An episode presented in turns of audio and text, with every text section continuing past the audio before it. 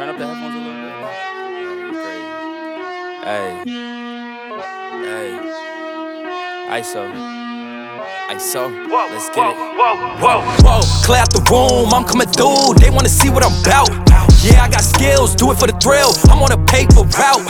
Extra, extra, read about it. I'm today's trending topic.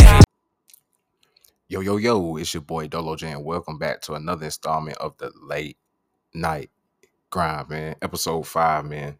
I really appreciate all the love and support that y'all been showing your boy. And y'all make sure y'all go to Spotify, man. Follow your boy.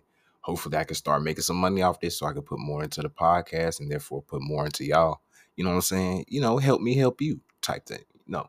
But uh tonight we're gonna talk about the four teams that were picked for the college football playoff one Michigan, two Washington, three Texas, and four Alabama.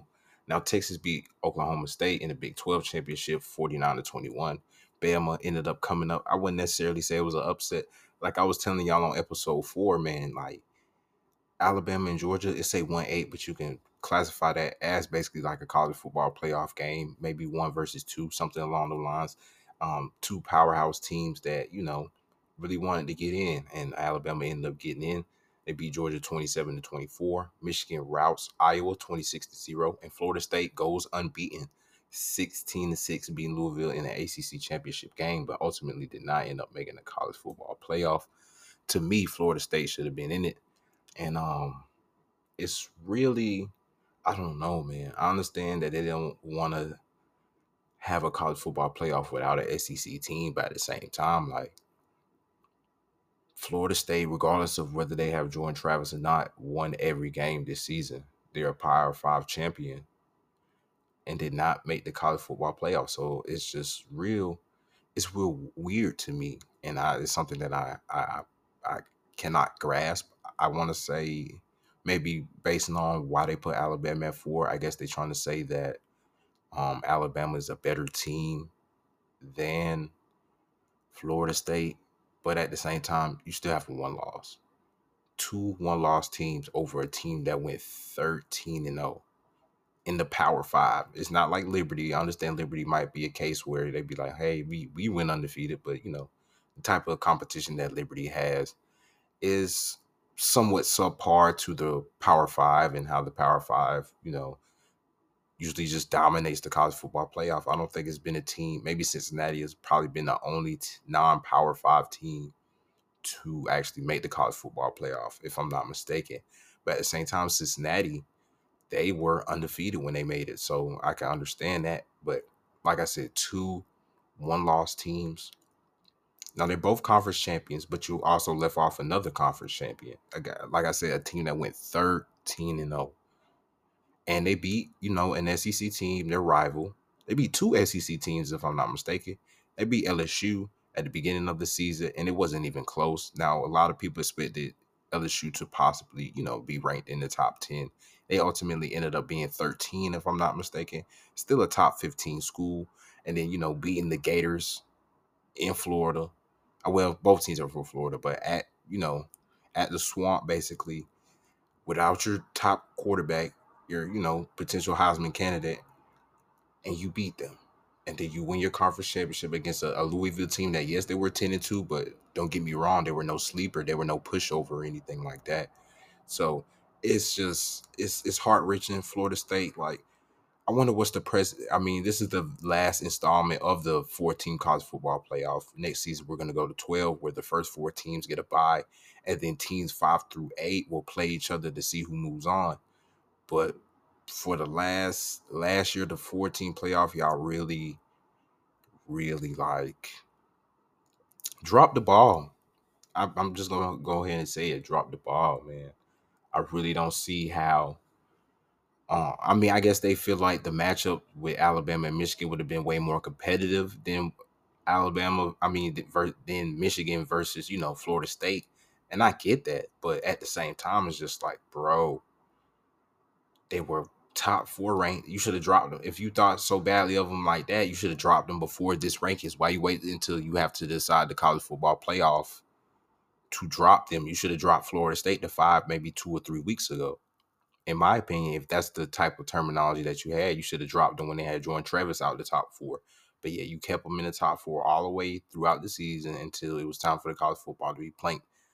College football um rankings to come out, basically solidifying who's going to be in the college playoff and who's not going to be in the college football playoff. And they just really, really dropped the ball. And another interesting thing that you know, um, I'm not going to necessarily say it baffles me, but like, because I understand Texas, you know, being four, Alabama being five, and then Ohio State being six, something like that, and then you know you have the rest of your teams, but I don't know, man. I, I don't know if it's just they have a thing where they just love Alabama, or you know they have a factuation with an SEC team making it. But it was something I was listening to on Saturday. I think it was during college scoreboard. I don't really know who brought this uh, nugget of information up, but um, the SEC teams against non-SEC teams were seven and nine this season. So you didn't even have a 500 record outside the conference.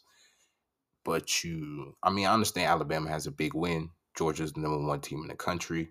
But then again, um, and I know some of my Georgia fans are not going to like the fact that I say this, but Georgia hasn't played anybody the caliber of Alabama all season. And Alabama has been, you know, I wouldn't say they've been more tested. They faced it Texas, you know what I'm saying? So they've already had a game where they've played against a top, top seven, top eight team. So um I will understand I understand, you know, ranking Alabama above Georgia, given the fact that they both finished in a tie. Alabama won the conference. Um, and they took down the number one seeded team. So you would you you would automatically leapfrog over Georgia, but I don't think you get the leapfrog over a team that went undefeated and won with the third string quarterback. You only went your third string quarterback. You went out there to a team that was going to be hard for you to play, even if you had your first string quarterback. Because I believe even if Jordan Travis plays, it's still not a blowout. I don't think it's 16 to 6. I think it's more along the lines of maybe uh 28 17, 28 20, 28 21, somewhere along those lines. But oh man, I just feel so bad for the Florida State fans, bro. They deserve more than this, in my opinion. But um horrible way for Jordan Travis to see his team go out. And I think it was something he posted on social media where he was like, I wish my leg would have broke earlier in the season so y'all could see how good this team was. Um, I mean, he broke his leg with with two, maybe three games left in the season, with two games left in the regular season, and then you know, of course, the uh, conference championship game. But Florida State deserved to be in it. If you just ask me, my opinion. But um, moving right along, we have the bowl games that are setting up, and we have Michigan versus Alabama in the Rose Bowl that's going to be a heck of a game. Um, Jalen Milroe against Georgia really, you know, sh- showed that yes, he is a passer, but he's more dangerous with his legs. That's going to help him open up the passing game. Um, Alabama really, Alabama running backs really couldn't. I want to say really couldn't get nothing started because they had sustainable gains, you know, decent gains, five yards here, four yards here, six yards here, but all the big running plays came from Jalen Milroe, basically escaping the pocket or a quarterback design run. He was doing his thing when they got back down there to the red zone. Um, they capitalized. They put points on the board. They made it hard for Georgia. They forced Georgia for, on a couple of punts. Carson Beck had a very huge, very huge mistake where um, I think it was like a they faked like a zone read into like a, a, a jet sweep type of deal, and um he assumed that his uh wide receiver already had the ball, and it just you know it really cost them. They also had a, a costly um penalty when they was going for a 45 yard field goal and you know it knocked their kicker out of the range out of his range because his career high up to that point i believe was 48 yards. So um that came back to bottom um they just had you know some costly plays couldn't get really get no stops on alabama like that especially in the first half. You let them put up what alabama i believe put up 17 points i think it was 17 to 7 going into halftime so um michigan is seeing it they've watched film, they understand that Jalen Milroe is a dual threat quarterback. You have to shut down the deep throws because he loves to throw the ball deep. And you also have to have a spy on him, possibly even maybe some contain, run some contain for him. But oh man, Michigan, they they haven't faced a team, I believe, to Alabama's cal- caliber. Yeah, they had a tough one against Penn State.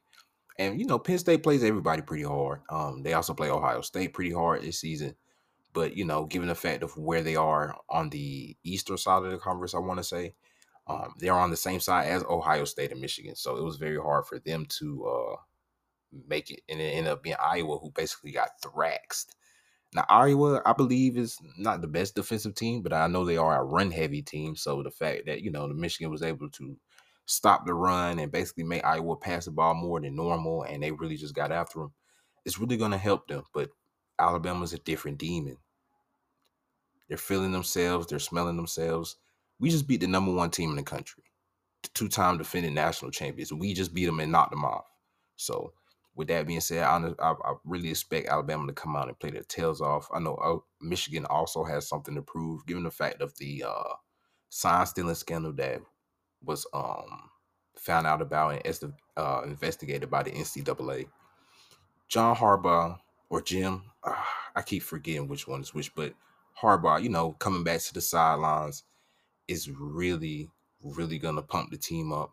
Um, I'm pretty sure they expected to see Florida State, but um, I wouldn't necessarily say they're scared of Alabama. I believe they're a little bit more concerned facing Alabama than than they would facing Florida State. Both teams have an excellent defense, but Alabama on offense is going to be more of a test for Michigan's defense than Florida State would have been. But I believe Rodemaker would have been able to come back. Yeah, Rodemaker would have been able to come back basically for the um for the Rose Bowl. So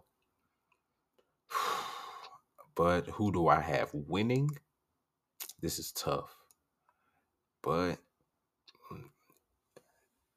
if you show me once, then I'm pretty sure you can show me again. I'm going to take Alabama over Michigan for the upset, quote unquote upset. Then we have Texas versus Washington in the Sugar Bowl. Like I said, Texas beat Oklahoma State 49 21. Um, Quinn Ewers had a heck of a day. I think he had the most yards in a uh, Big 12 championship in uh, Big 12 championship history. I believe he also had the most passing touchdowns. He had four passing touchdowns in the first half. They really shut down what Oregon, I mean not Oregon, but what Oklahoma State does best. Basically, the running the running game. Um, Ollie Gordon, I believe he was averaging over 100 yards this season. They only held him to 21, or maybe even 31 yards. So Texas defense Texas defense is legit. It's legit. Of course, Washington beat my Oregon Ducks in the Pac-12 championship. Kind of a kind of heard about that because if we lost, then possibly we would have been in. But we get to play. We play Liberty in the uh, Fiesta Bowl, so we make a New Year's Six game. Hopefully, we can come out and beat an undefeated Liberty team and end the season off right. But another year of Oregon not making to the college football playoffs, man. Um, next season, I believe we join the Big Ten, so we'll be over there with Ohio State and Michigan and I wonder how we fare against them. I also wonder who our starting quarterback is going to be, but that's off the subject. Texas, uh, Washington is a team that, like I said last episode, basically, you know, plays to the caliber of their opponent, which is good, can be good, or could be bad. Um, ever since the first Oregon game on October 14th, Washington has not won a game by more than maybe seven points, I believe. So, um, this is not a team in Texas where they come around and you know mess around and you know play around. And um, I don't know. I don't know who I have winning. I could really see it going either way, but I'm gonna take. I'm gonna take Texas. So I say it's gonna be a rematch. I say it's gonna be Texas versus Alabama in the national championship game. And I believe that Alabama is going to win the national championship. You heard it here first. I'm drinking the Kool-Aid. I'm knee deep in the tea. You know what I'm saying? Whatever you want to call it, whatever you want to say. But I believe Alabama eventually comes out and gets the revenge from when they lost in Tuscaloosa to Texas. Now, I could also see it being Michigan versus Washington. Um, but I think more eyes, and if the committee's going by what matchup is going to be the best, and a lot of people like to say that sports are rigged, quote unquote. The the best selling game would be Texas versus Alabama, the rematch. Y'all think about two teams who went down to the wire. I believe they both put up maybe what 21 points in the second half of their games. Um, Texas ended up beating Alabama by 10 points. But I believe that they might want to see out of all the four teams, I believe that um, Texas and Alabama would probably be the most well drawn game, the game that folks would turn into the most and I believe that's what the the college the uh, national championship is going to be. And I believe Alabama will be getting their revenge on Texas. Um, Texas does move to the SEC next season. Um, I think Washington will be going to the Big Ten along with Oregon, Colorado, USC, and UCLA, if I'm not mistaken. So, um, possibly two SEC powerhouses, quote unquote, versus each other. But uh, yeah, man, this has been your boy Dolo J. This has been the fifth installment of the late night grind. Make sure you, you know, share the podcast, tell your people about it. If you know anybody that likes sports, man, tell them to tap in. Cause we trying to do something big and we're trying to create create a, a community amongst ourselves where we could just talk sports and you know, just kick it, man. But uh y'all know what we do and how we do. So without further ado, I'll catch y'all next time, man. Peace. Turn up the headphones a little bit. Hey, hey, ISO, ISO. Let's get it. Whoa, whoa, whoa. clear out the room, I'm coming through. They wanna see what I'm about. Yeah, I got skills, do it for the thrill. I'm on a paper route. Extra, extra, read about it. I'm today's trending topic.